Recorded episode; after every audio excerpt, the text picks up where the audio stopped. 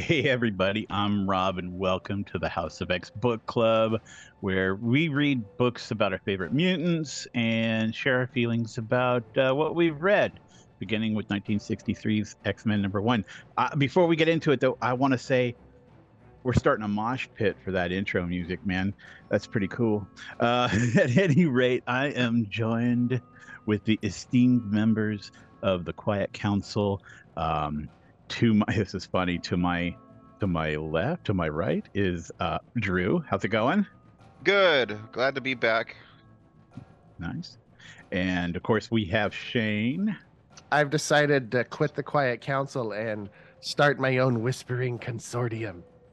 oh okay. Well yeah okay. You can go sit in the corner then. Um and then and of course with us also we have rowan. Hi rowan Hello. so um we are going to be reading a couple of we're going to be talking about a couple books that we read uh x-men issues 15 and 16 um but before we really get into it just what did you guys think did you uh how'd you feel about these two There were some definite ups and downs, just as usual. I've been Mhm. I was really happy with some stuff in these two issues, and I was really disappointed in a couple of things as well. That about sums it up for me too. I thought the art's getting a lot better, and I thought they they did some new and interesting things as far as power sets, but mm, there's a lot of things that I'm sure we'll get into as we get to them that kind of Mm, rubbed me the wrong way. mm. gotcha how about you rowan Well, um, I basically what kind of feel the same way um ab- about the art and um though my biggest notes um are a little bit more uh story uh specific um I wrote Hank is sexist as fuck Yeah. and why doesn't Professor X astral project more rather than occupying minds? I hadn't thought of Ah, that. That is a very good point. That is so good. Well, we were definitely going to be talking about that stuff. Um, so let's get into it, I suppose. X Men number 15 was released October 5th, 1965. Uh, of course, the cover date, as we talked about before, is in December. Uh, the credits are we have writing Stan Lee, Jack Kirby on the layouts, not the full pencils, but the layouts. Uh, pencils were by Jay Gavin, aka Werner Roth. Inks were from Dick Ayers, lettering from Artie Simek, and Stan Lee was the editor. Now the cover, uh, this X Men number fifteen. There's a lot of excitement. You got Professor X in the background holding his head because, of course, he's Constipated. yeah, because he is having a hard time. But you've got the X Men fighting these Sentinels at the Sentinel base, and the Beast on a slab, and it says the origin of the Beast.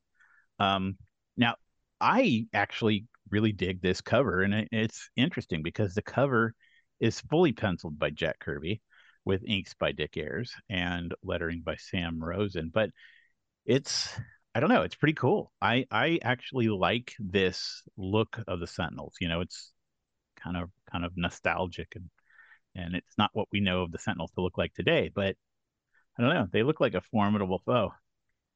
That one doesn't look like he knows how to throw a punch. Well, that's true. Is that what he's doing? Either that or he's about to ingratiate Cyclops with the world's biggest hand job. He's got him bent back in a very suggestive pose, and that hand is coming in towards the crotch. Yeah, it looked like he was going to do something with that elbow. I was thinking. So anyway, generally the story is it's continued from the last issue. Uh, the X Men go after the Sentinels to save Trask of all people, and to stop the robots from committing genocide because these guys now have a mind of their own and are take you know bent on taking over, killing all the mutants and uh, ruling the humans because obviously they can't do it themselves.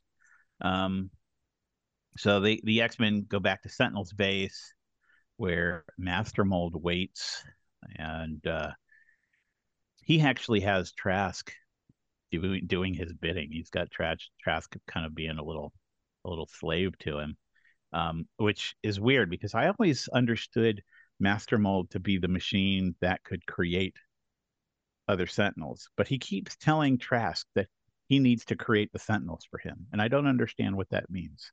I think that that's something that developed after. Mhm. Like, so he's able to do it now, but he wasn't necessarily able to do it when he was first built. What is his purpose then? I Um, when I was reading it, it was the way that I interpreted it in my head, having really no foresight into this at all. Just I was coming into this fresh. It was basically like um Trask physically creates the Sentinels, but Master Mold is essentially in charge of programming them. Was what I got. Like Trask was the hardware and Master Mold was the software. Gotcha. And they're really there's like a very very rigid hierarchy to the Sentinels, and once they're in place, and Master Mold is basically at the top of the Sentinels as far as the Sentinels are concerned. Once once they're built, but they have to ha- Trask has to sort of initiate the building Yeah. of the Sentinels. So, Well, it's- yeah, so, it's pretty so, interesting. so that means that Master Mold is actually Dennis Nedry and Trask is Samuel Jackson. One thing I found interesting about this issue is, you know, the X Men, of course, go to rescue Trask and to fight the Sentinels, um, but they get hung up outside because the base has all these defenses. Yeah, And- this is really weird. Yeah. Yeah. It like it there's a trap door that opens up and these guns come out and start shooting. And then they have this device that basically makes the ground move so they can't stand on it and they get all weird and wobbly.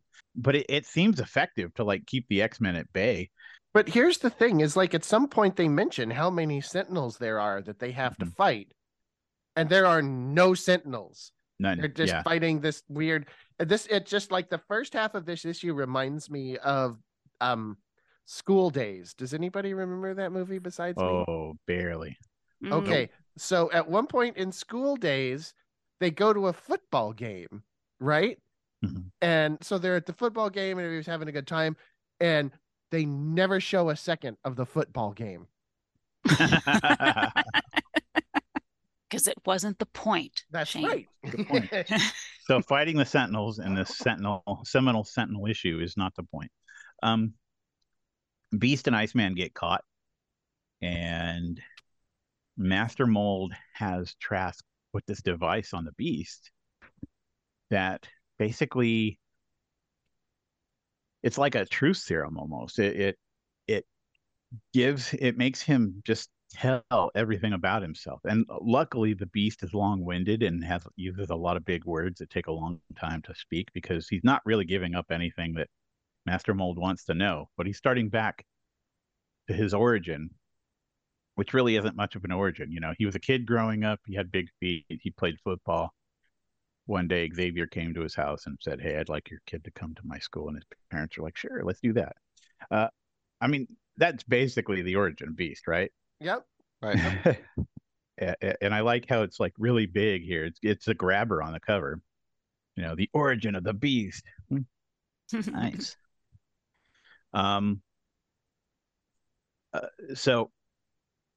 So yeah, they Xavier has to get into his head from a great distance and try to like stop him from giving up too much information. More questionable shenanigans from the professor. Uh, oh I- my gosh. Yeah, I have have, a I, se- have a lot of Professor X notes for this issue. Oh my Yeah. gosh. He is One of my notes just says Professor Xavier's sheer arrogance on page nine is just astounding to me. And that's all I wrote. and I'm looking at page nine right now, and it's just like, yeah, it's just this entire page. Like, what? No, that's yeah, there's just that's lots of lots of odd things. Like like earlier on, there like that I like the thing the What? the um ice glider that Bobby made. I thought that thing was really cool. But really? I thought it was clever. I didn't think it would Okay. actually work, but it was like, okay, well, that's a different use of his powers. And then you go to the next page and it looks like Beast is hugging Bobby's penis. Yes. As Yeah. you as you do when your life is in danger.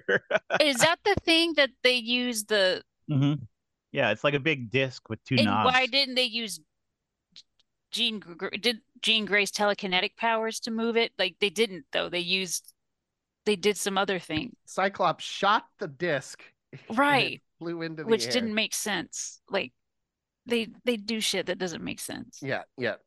Well, Um, you- because because Jean Grey is a woman and she's not strong enough to use her power to. Right. Well, I think it's because it was a giant skipping stone and everyone knows that men skip stones better than women. oh, that's that must be it. That must Well, be it. I want to say one thing that since we have been doing this, I've been taking notes, and I've got a section of every page entitled "The Crimes of Xavier." Oh And- wow, that must be a notebook already. Well, I've got a pretty good section on every uh, on every issue that I, I write down. Sometimes it's just you know, Xavier is uh, putting his his teen you know his teen wards his teen charges in danger, but it's very important that he not let people know he's a mutant.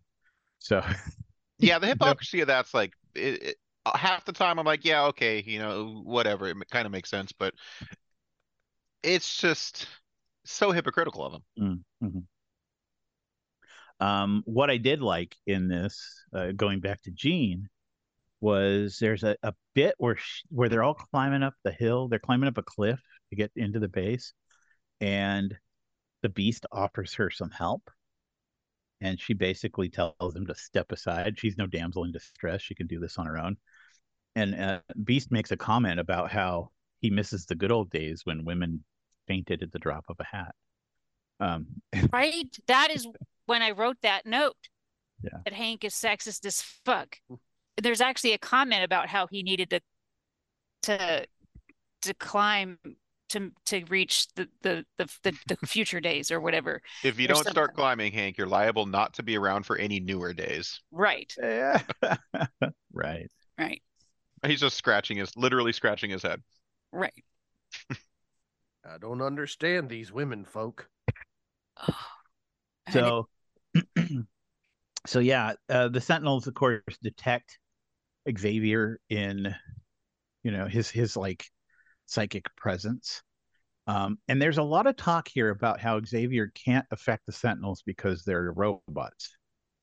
Um, and there's a lot of talk about how the robots are are you know they don't have feelings; they're just robots, and yet they all have feelings and Xavier does manage to affect them because they have robotic minds. I don't get I don't get it.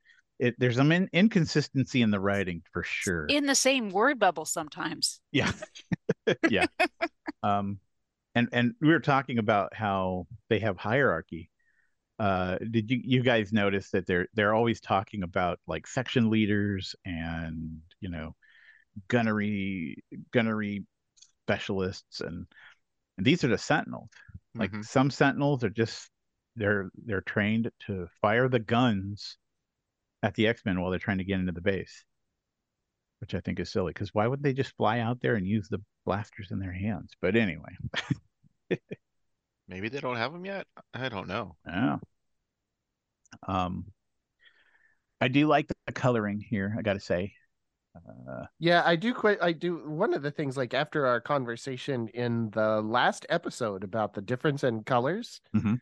is I do wonder, like how you know what the difference in coloring is. You know, from what we're reading versus the original artwork.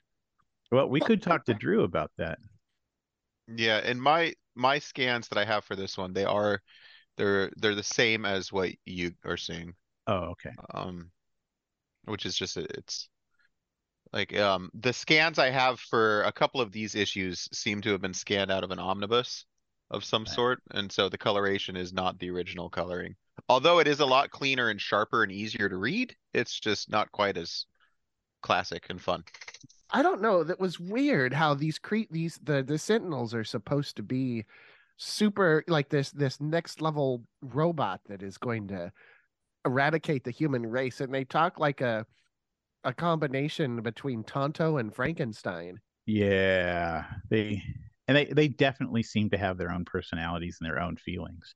I mean, it, it, emotion goes into that converse into that that language. You know, it's Yeah, um, Sentinels are yeah. I've gotten in my notes here. Sentinels are supposed to be emotionless robots, but Xavier but that Xavier cannot use his mental powers on. But a couple things happen. One, the Sentinels are way too emotional, and two, Professor X ends up causing them great pain and knocking them out using a mental, uh, like some kind of mental blast.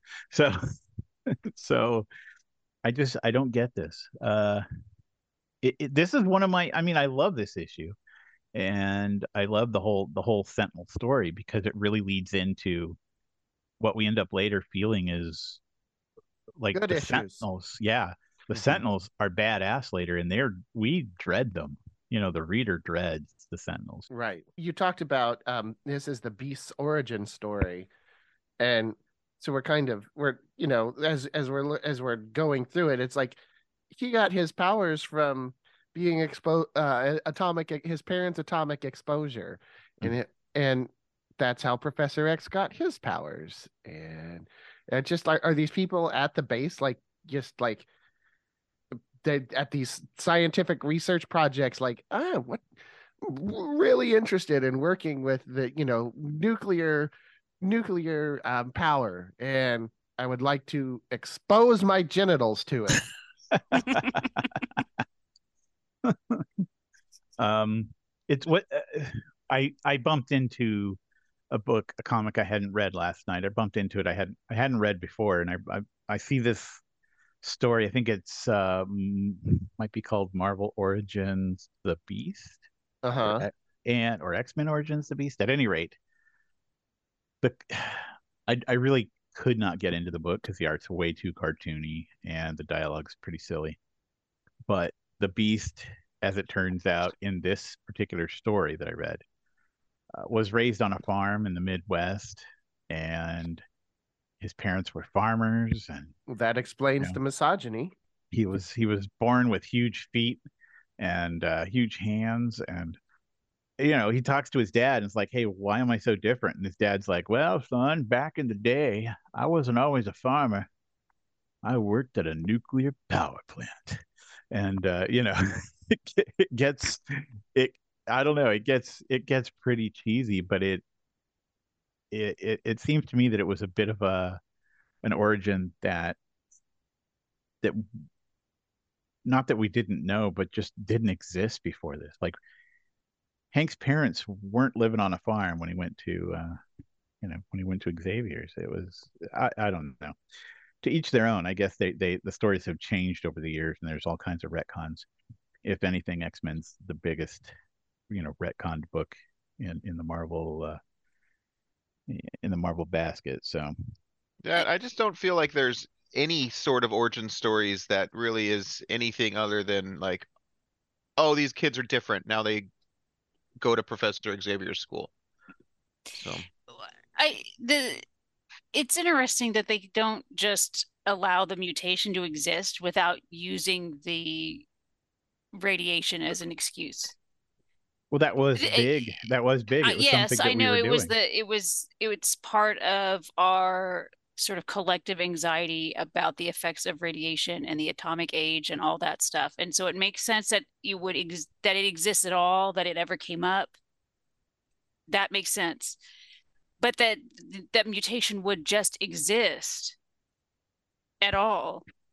And that it that that would even that it would the anxiety of it being a mystery ever would be a thing why mhm. can't that be a thing you know that it, just every single every single uh mutant's parents were exposed to radiation every single one you know it, you know when we get their origin Well- story it just so happens you know I know my I know mine were. That's the only ex- explanation I have. i know sweetie I know. Well, Yeah. so- I guess I guess to I guess to be fair, like you said, that we're not that far removed from the Cuban Missile Crisis too. right at right this right point. So it's it's not entirely impossible that that was like, you know, we're all gonna glow in the dark. Everybody's got to look out, you know, for the atomic boogeyman. But I mean, to eh, have everyone's origin be identical.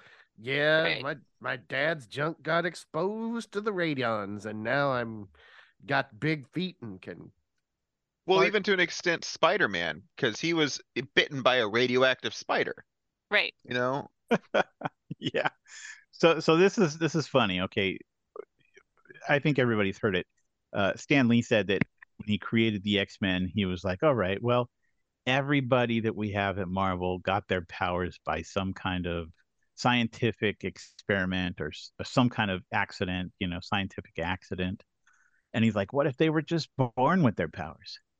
Well, that's great, Stan, but obviously they were born with their powers because their parents were exposed to some sort of radioactive accident, you know? Because their parents had a scientific accident. Exactly. so, uh, what what do you guys? What else do you have to say about this issue? Um, I mean, I did wonder what exactly sharp thought particles are. Yeah. Oh, yeah. If it's what is it? Where where does he say that he's going to blast the um he's going to blast one of the sentinels with his sharp thought particles. uh-huh. And I'm like, well, what the hell is that? Are you just you're just Hmm. making shit up now? right? Eh, well, yeah, like like I said, he he says that he can't control the mechanical brain of a sentinel, but in the same breath, he says, "If I blank out their minds, I can nullify their weapons." What does that mean then, Charles? I mean, really? I I think Magnetism. magnetism, of course. Yeah. There Oh, and was then, and, and then on on this one on page on uh, what is this? It's page 18. How does the Uh-huh. electric blast affect his astral form? Well, see, that Microwaves. is pure. Yeah, that's pure science, man. Um, the the electromagnetic. uh, I I I can't get into it, Shane. From Read my heart and from my hands, why don't people understand my microelectric blasts? That's right. Weird science. Um, that actually did that didn't make me scratch my head. I mean, I I, you know, magnetism, magnetic waves, electric electricity can can affect all sorts of weird shit. You know, it can make you. Well, I suppose there's this idea that brain brain waves are a thing. If you can make something that affects brain waves, then you could affect the astral projection, perhaps. Okay. Yeah, Uh, and Rowan it's- Rowan is our expert on the subject. We're gonna we're gonna yes, call it. indeed. there was the one there was I did have one more positive note. Just uh it was again on page nine, the whole arrogant uh Professor Xavier page. But Mhm. Professor Oh, yeah. Xavier, I don't remember why he says this. I guess something was shooting fireballs at Angel. But then Professor X says to Angel, unfortunately, your wings are not made of asbestos. And that just made me laugh. Ah, just because we're in the future now and we know all about asbestos and Right. it's like, Mm. yeah, it's just so unfortunate. Your wings aren't made of asbestos, Angel. I'm so sorry. Right. yeah. Oh. the whole story it really ends um well oh i do want to bring up before we move on to the next issue that uh Bolivar Trask is looking wrecked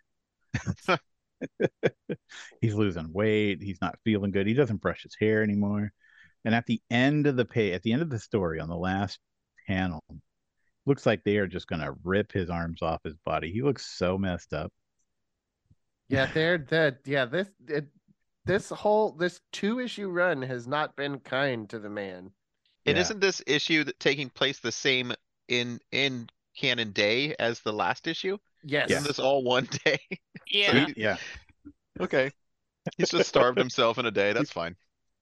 I I think he's just emotionally, you know, distraught. He's uh he's having a rough time, you know. I mean, I Needs can to take out an ad. The Sentinel diet. The stress of talking to the Sentinels will get you to lose 150 pounds in two hours. I mean, if you look at him, it's like his shirt's untucked, his tie's loose, his hair's messed up. This is not the famous anthropologist that we once knew. Um, the robot building anthropologist. yeah. Uh, who apparently got it wrong because the Sentinels are like, nope, you're working for us now. And and they're telling him what to do and telling him that he's going to help them so that they can take over the world. And I start to get a little, I start to feel a little sympathy for this Bolivar Trask guy. Honestly, I did too. Yeah. Mhm. Uh, and and I mean, we'll talk about him in the next, you know, in the next issue. So I don't want to go too far in it, but it, it got me wondering. I I was asking some questions, uh, asking myself these questions about Bolivar Trask, and like I said, I'll pose them pose them later on. But the the last panel in the book says next issue you'll actually witness the creation of a sentinel. That's sweet. Like it's like a life, uh, as well as one of the most thrilling story endings you've ever gasped at. You'll see the X Men menaced by Trask's unhuman creations on the one hand and their own inherent weakness on the other. Even if you're not a mutant, you mustn't miss it. Enough said. Witness the creation of a sentinel. When Master Mold and Bolivar Trask love each other very much. Yeah. Uh, it's sweet. they go into their private chamber. Um, I kind of have a, a random Marvel question that Mhm. this issue made me think of. Did Jack Kirby also create Galactus or uh, uh Jack Kirby or Yeah, Stan Lee? he did. Because Master Mold looks very much like Galactus to me. That's Kirby's style. That's you know, Yeah, it's the the helmet and the the the the clothing style, the big Yeah, gloves that's and- very true. I mean, look, yeah, you can look at the New Gods and the Eternals, and uh, a lot of those characters all have a very similar dress code, I guess you could say. They all shop at the same store. Yeah, they have the same tailor. All right. Well, so I got to ask you guys. Uh, I, now we kind of talked about it before, but I want to I want to hear again. How did you feel about it? Thumbs up? Are you glad you read it? Well, for me, I felt like uh, the plot was great, but uh, with what I'm realizing is my issue, my problem with most Jack Kirby and Stan Lee collaborations is the plot is great and the script is not for me. I wouldn't give this um issue either a thumbs up or a thumbs down, but I think it was it was a very good middle issue of a trilogy. Like it got everything across that it needed to, but it didn't it didn't take away from the from the tr- trilogy that is this arc. So it was it was neither here nor there for me. It was it wasn't as good as the previous issue, but I it was okay. Okay. It wasn't no Godfather 2, I'll tell you that goddamn much right now. Well, okay. That I I'll have to agree. Um so going into the next issue, we'll figure out what the Corleones are doing. And, um, but I, I, I do want to say that I didn't like this as much as the first issue, the first story, either the first part of the story. Mm. Um, and I didn't like it as much as the third part of the story. What I do want to say, what I did like about it, I liked the art and I did like the writing, but in the way that it's it's nostalgic to me. It's this is obviously writing and art from the 60s. You know, if if this book was put out like this in 1995, I would have wiped my ass with it. you know, God, this would Literally. not this would not have seen the light of day in the 90s with Yeah. that shit going on. but but this is a book of the 60s and it's it's I think it's kind of I think it's cool. I like the the humor in it. Um obviously there's uh, like you said the misogyny and the sexism and and, and that kind of stuff which isn't cool. Yeah, no, Rob really enjoyed the misogyny and sexism. Yeah. Um but but oh I no, did that might have fit in in the '90s. Yeah, right. Jean Grey would be wearing a lot less if this were the 90s. Um and so would Master Mold. God, X-Men costumes in the 90s. I've not thought about that, and I don't know if I want to. However, Bobby probably would have been wearing some pants. Um, so And and uh, and a and a collared leather jacket, like a high collar, that's right, flipped up, styling. and Uh, sunglasses. Shall we go into issue number 16?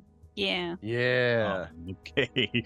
issue 16 was released uh, in November. So the books are now monthly, which they didn't used to be. So it was released November 4th, 1965.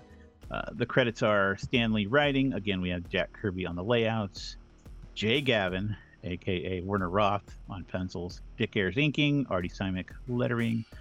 Um, again, we've got the cover art. You know, this one has the the subtitle of X-Men: The Supreme Sacrifice. Yeah, that's that's what this was. I was a little worried that that that there was going to be a, a guest appearance and Florence Ballard was going to get the axe right in the middle of the book or something. uh, but the cover, I again, I gotta say, I enjoy the cover. It it feels like a science fiction, uh, you know, this science fiction epic. You've got this giant master mole with all the X Men flying right up between his legs. Um, yeah, that's a fortunate position for Bobby's ice slide. yeah. Yeah. but it's Hmm. cool. I mean, look at the machines that he's got at his hands. You know, he's he's anyway. I like it. I like the perspective, and I like the coloring too on the cover. Yeah, not only is the uh, unfortunate positioning for Bobby's ice slide, it's an unfortunate drawing of Bobby's ice slide because one, that's not normally what it looks like, and two, what it looks like coming from where Yeah. it's coming from is not the business. No, Right. right. Yeah. And and my my my action, but my I mean that's that is what it is. Like we we know that they were, you know, when everyone's like, you know, oh the you know all the art style of the early '60s of comics was great. It was like, well, yeah, there were four people drawing 700 books. They all- it all looked the same. so it was, but the um. I don't understand. Like, I think that there was a thought process that may have gotten missed. Because why is Cyclops climbing Master Mold when he is a ranged, a range, Right? ranged fighter? Mhm. Is- All of his powers he can do from a, a mal- good ways away. There Okay, now, no- now I I am going to say that you're assuming he's climbing up Master Mold's leg. Maybe he was in Master Mold's lap and he's climbing down. Oh, he he took he took his turn with Santa. Now he's letting Iceman go. Yeah. Master Mold's reaching out to grab him. Maybe he's like dropping off his knee and saying, "Uh, uh I'm out of here." I suppose that is possible. Um. So so yeah, let's get into it. The story. Uh, Shane, could you recap the story for us? Um, and this one is that continues the this the the, tale of the this is part three of the trilogy of the X-Men fighting the Sentinels for the first time. And in Mhm. this tale, we see that we see featured where Professor X mind controls a couple of randos as Ah. they drive by. And- and and you know which which when we were talking about the last issue maybe everyone thinks that their origin is like professor x's because he mind wipes them so often that Right. he is bleeding over into everyone else's subconscious Oh, that is a great thing to think about. So, what if the professor using his powers to mind wipe people is giving is creating some sort of residual spillover? like false memories. yep false They all have false memories. Oh, Ah, that's that's got to affect them. That's That's, so how- cool. that's how that's how i can watch the original wolverine movie more than once Mhm. As is I, I i don't look at it i don't look at it as like this is canon. I don't look at that movie as like this is canon. This is part of what happened in the X Men universe. I'm like, this is what happened after Wolverine got shot in the head with the adamantium bullet. this is what he thinks his life was now. Yeah. This But- is how he remembers Deadpool. Yes, because he got shot in the head with an adamantium bullet, and this is how he remembers. Yeah, what if that movie was all just literally a fever dream for him? Yes, and like that's Yeah, that's exactly. Now you could go back and watch it again, and it has completely different meaning when you're like, "Oh, Oh, this I is just it's- his fucked up memories." Yeah, I bet it's great. but yeah, Uh, then the Sentinels put the X Men in the salad shooter. Wackiness ensues. This is like the basis for every '80s teen movie that ever was written because they're just like, nothing works. Let's try something even weirder. Master Master Mold continues to act like Magneto, and everyone must fear me and my finger rays. And I'm going to blow up a town somewhat adjacent to where we are if Trask does not do what I want. And then Professor X realizes that the crystal in the clock tower is blocking Master Mold's control of one of the Sentinels. Shirley MacLaine has got to be so happy that this worked. well, well, I don't think she even got into this stuff until like probably another 20 years.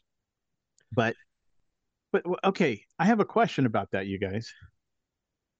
Which cr- part? The Chris, the Shirley MacLaine part. No, the uh the clock tower, the, the crystal, Oh right? god.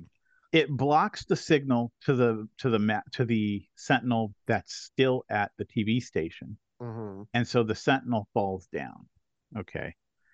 When Xavier realizes that that that is what happened, he's like, "Let's take that crystal to the base." Okay. And they just go along with that. Yeah. Well. Well. Yeah. Because mind control.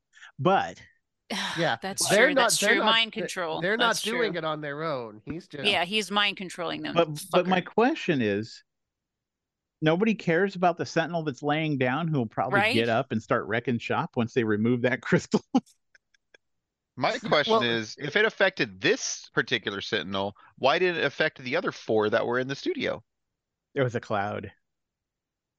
Yeah, something, I don't know, just like massive, just Deus Ex Machina at work. Exactly. Yeah. yeah. It worked for the plot. It, it, it didn't work for me at all. Okay. Yeah. It worked for the plot, but not for Drew. No, I just, I, I hate stuff like that. It's just like, oh, and here, uh, turn to our left and there's the magic key. Hooray, everything's saved.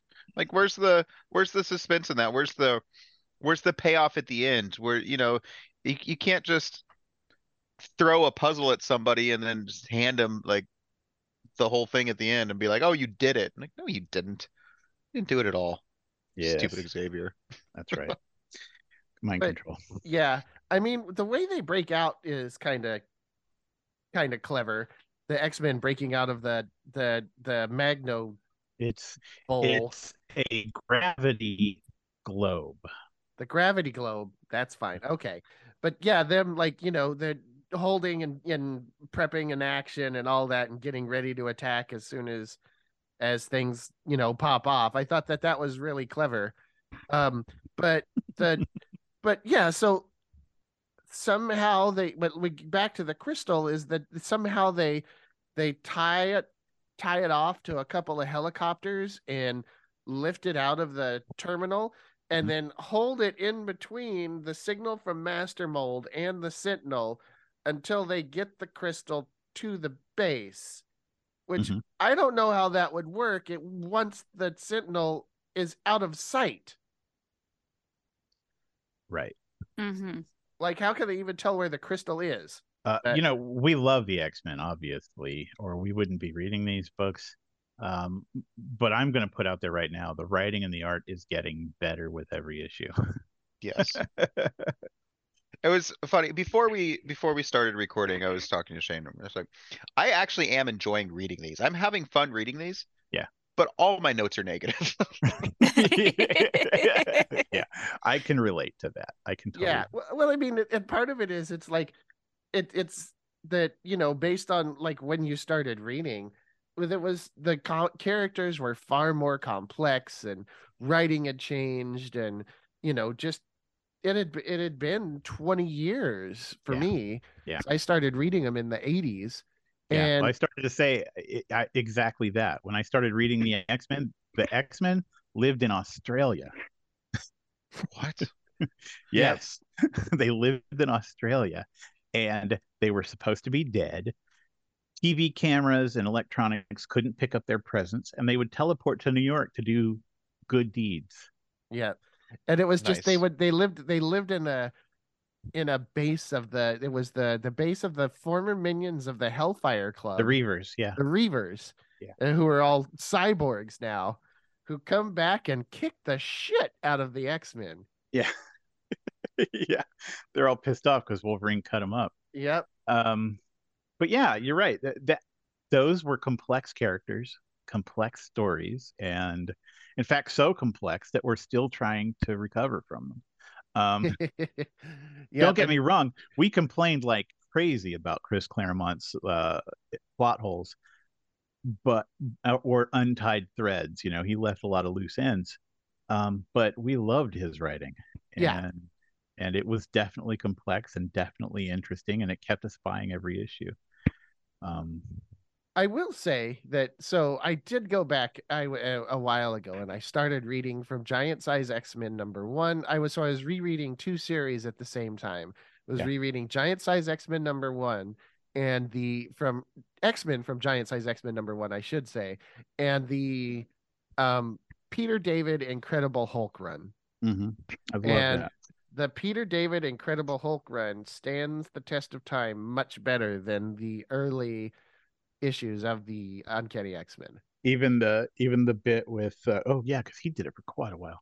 He Yeah, he did it even long before McFarlane. Oh gosh. Um, let's see. He he was three He did Spider Man. Yeah. Okay. 324 was his first issue as the writer. That was where the Hulk went from green to gray.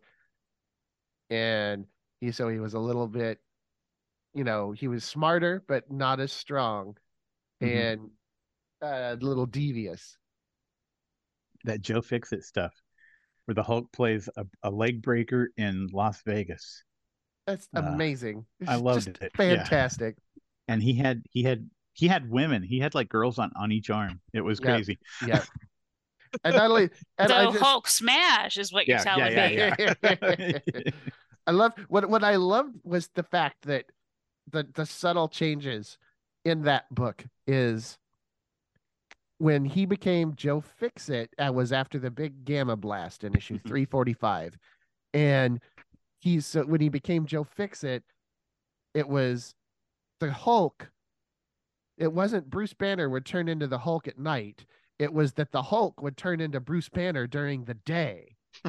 That's like it sounds weird and it's hard to explain, but but the Hulk would be the ma- was the main consciousness, and he would be awake and out doing stuff, and then he would turn into Banner and sleep all day. Yep. Yep. And and that is how interesting the writing got 20 years after what we're reading now Yeah, Well, that that to and to put it in a more modern perspective, the fact that we're the comic book movies that are coming out are a lot of it's based off the 80s comics. Yeah. Yeah. None of it's based off the 60s comics. Except for maybe X-Men First Class, but that movie was terrible. what? I don't think you watched the same movie that I did, sir. Yep. Did not like it. but this but but the i mean you know at least it's nice to know that that some of the stuff will still carry over because here we are it's the it is the um 60th anniversary of the x-men this year right? Right yeah. And professor x still a dick. Still a dick. Yeah.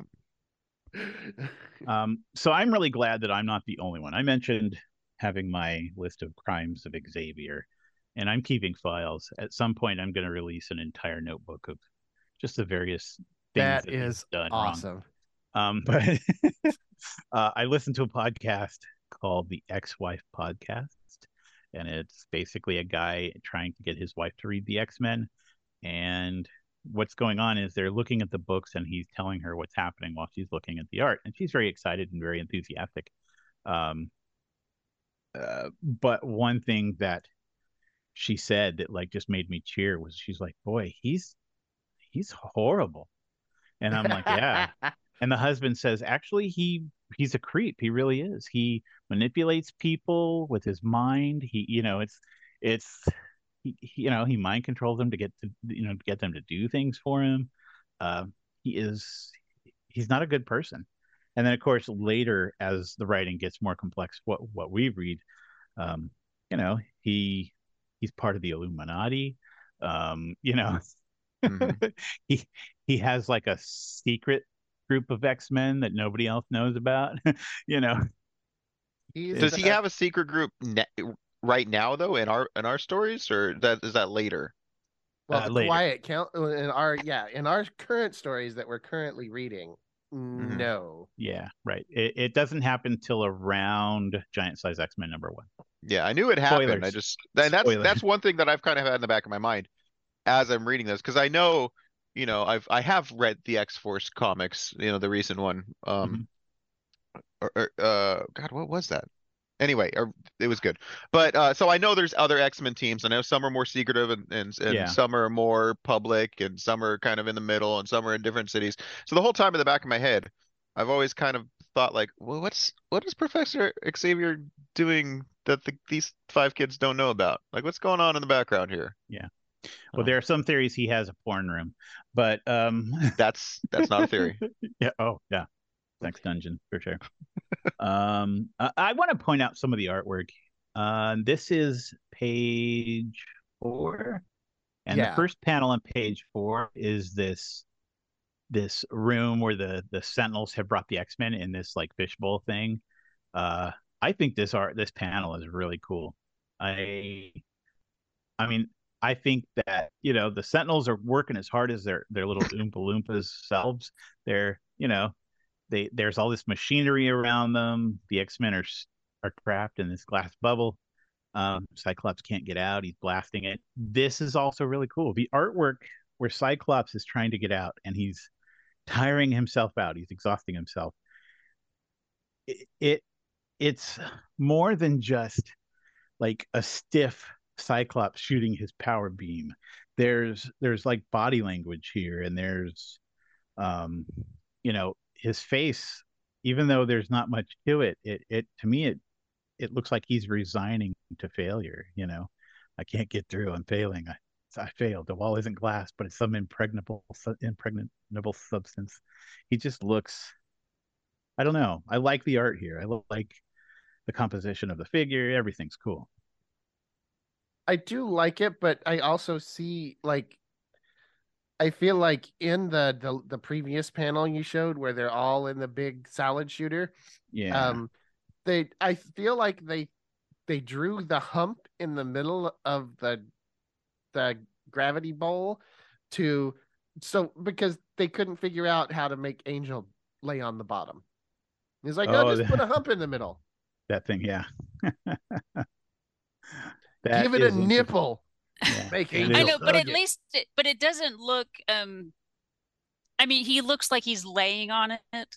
You know what I mean? Yeah. Like the, the, the everything looks correct. I guess It- you know what I mean. Sometimes art will look, people or things will look awkward because maybe the artist doesn't know what to do, and it they don't. And it'll be drawn almost like they don't know what to do. Whereas that at least looks like here's a machine. Here is a a a, a an a, a device that they're imprisoned inside of Mhm. and they're inside of it and it looks it looks correct and it doesn't look like oh we don't really know what to do it doesn't look like they don't know what to do I, I would be interested in hearing what Jack Kirby felt this thing did or how it worked or how they got in there. You know what I mean?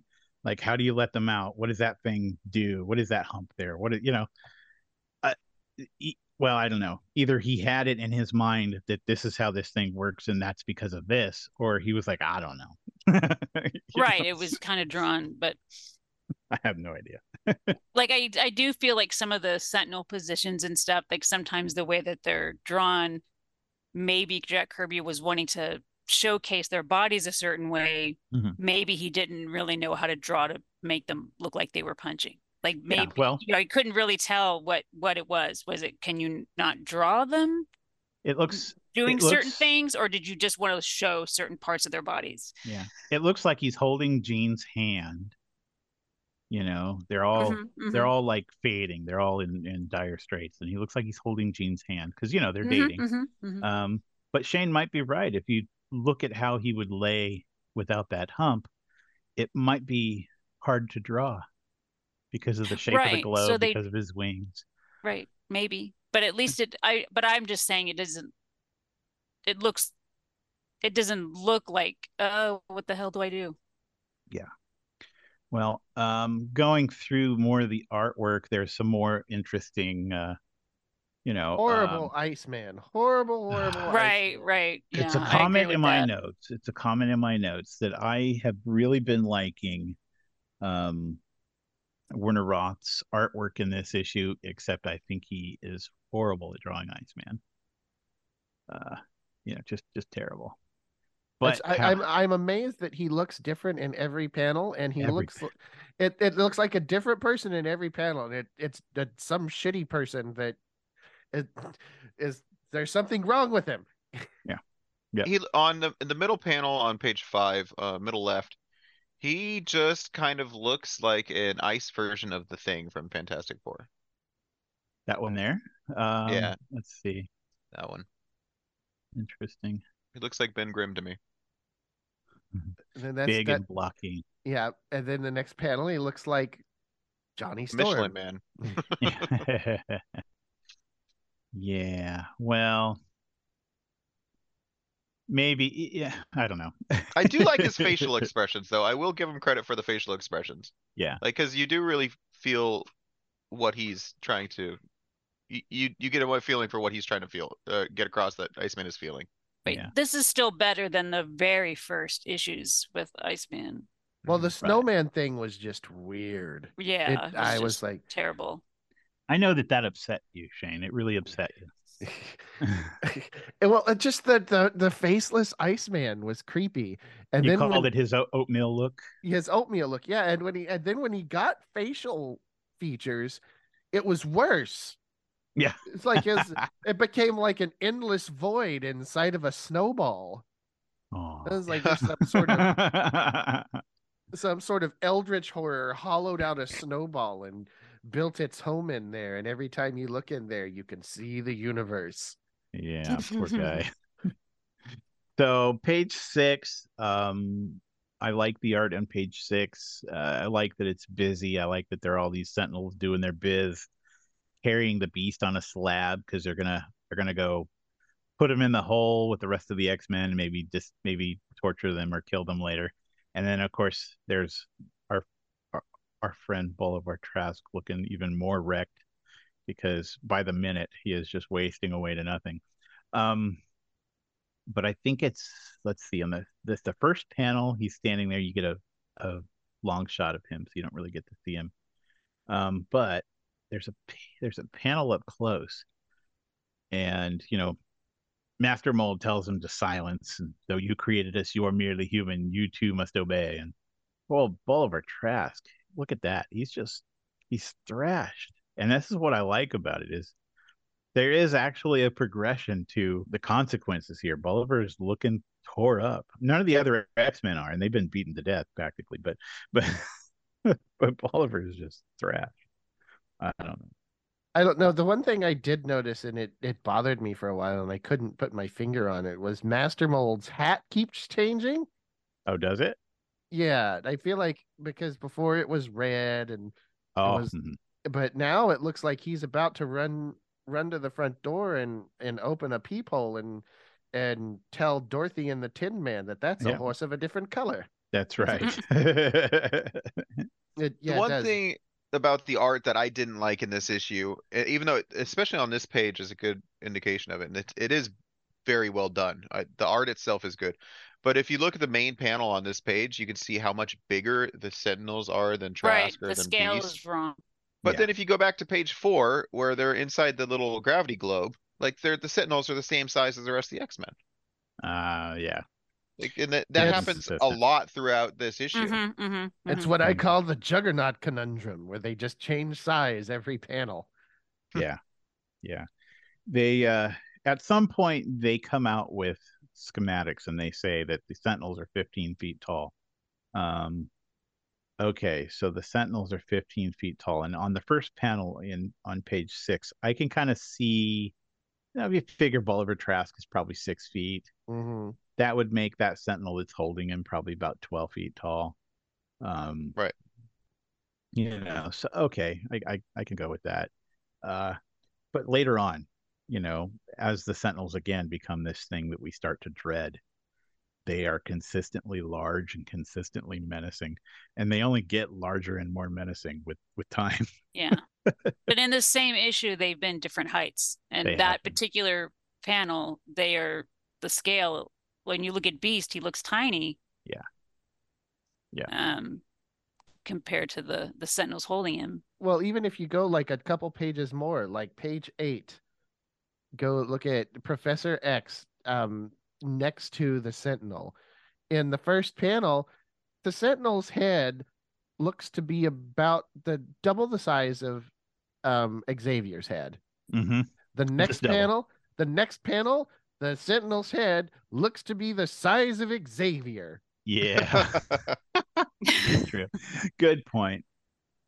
Good point. Yeah, and Uh, the, the Sentinel's feet on the last pa- or second to last panel on that page too. That's another weird. Yeah.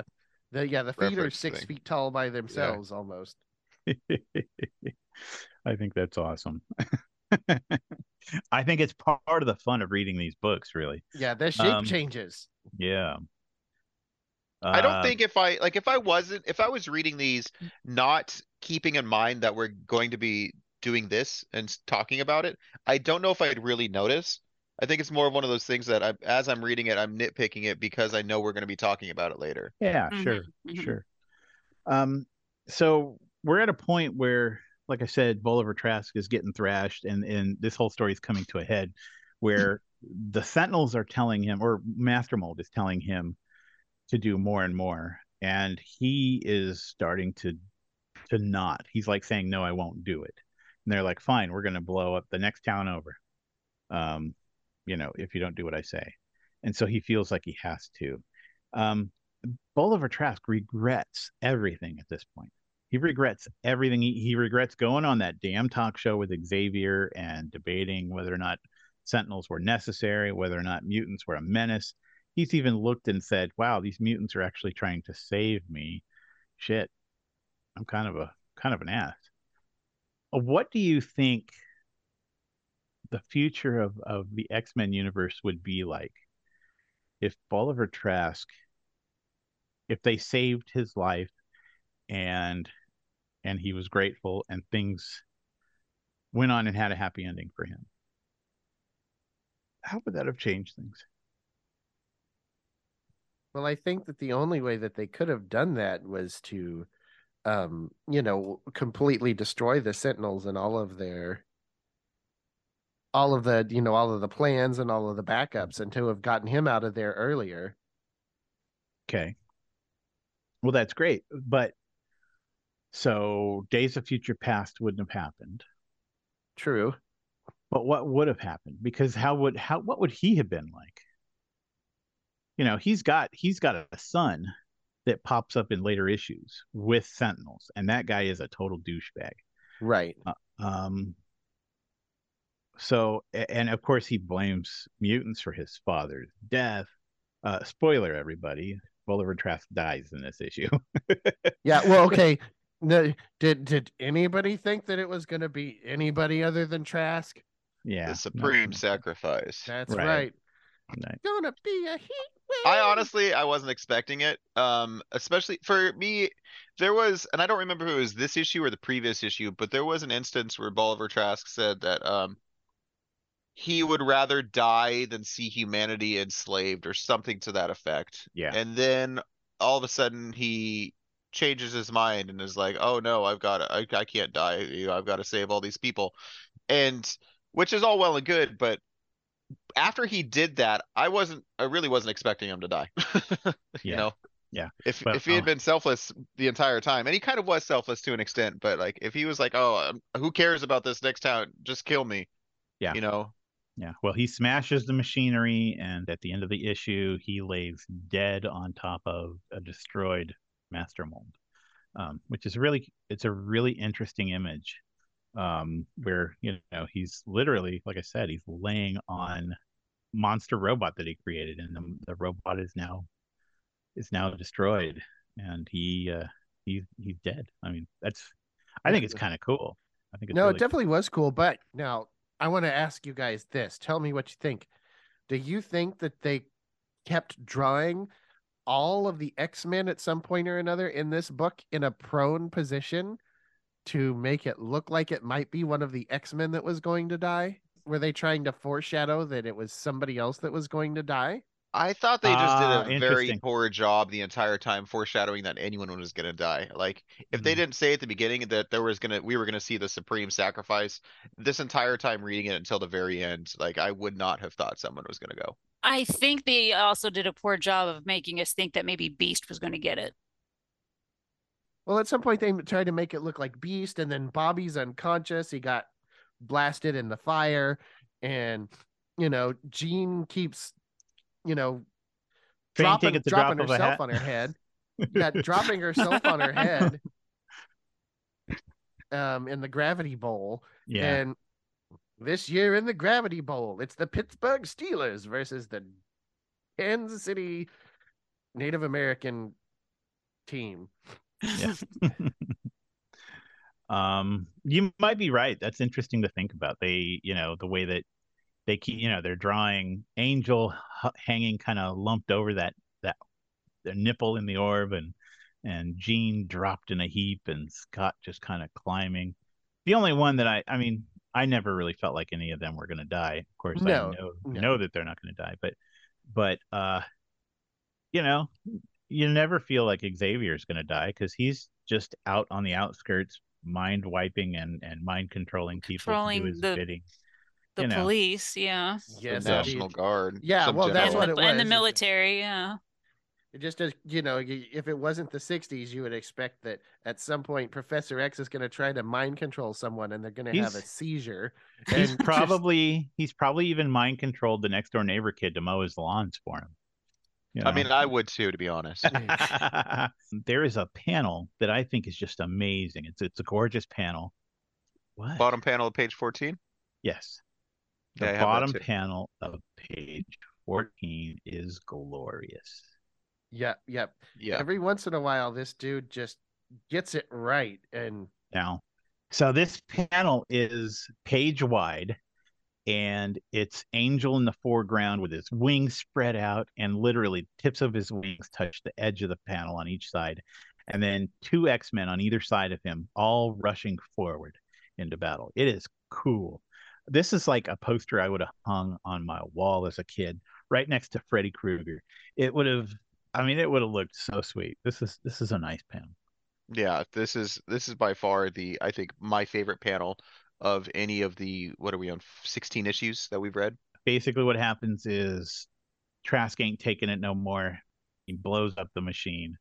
Um, you know, Xavier swoops in with his little crystal and uh, saves the day.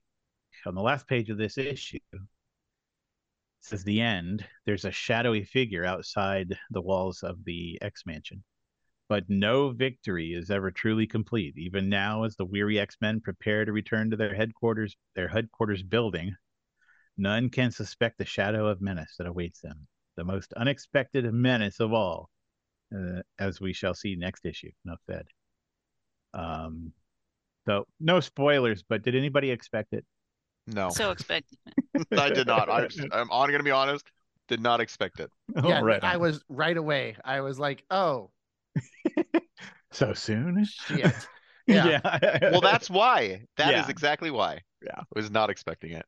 all right. Well, But- I mean, I do think that like um uh Rowan referenced it, but we didn't really did- touch on it is the beast carrying Iceman with his ass cheeks. yeah.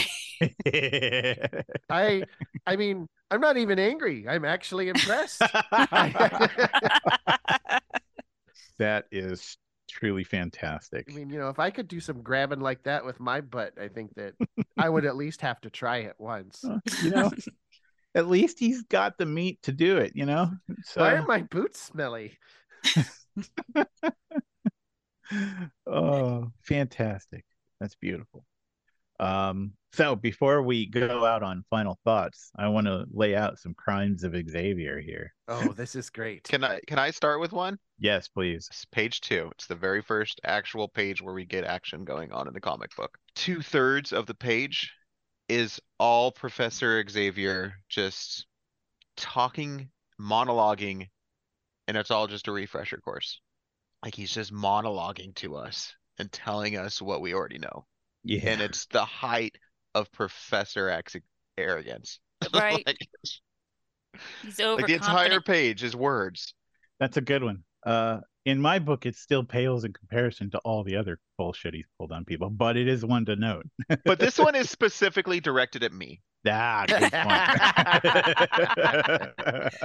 point. good point. All right. Like he is, he is, he's assuming that I am ignorant.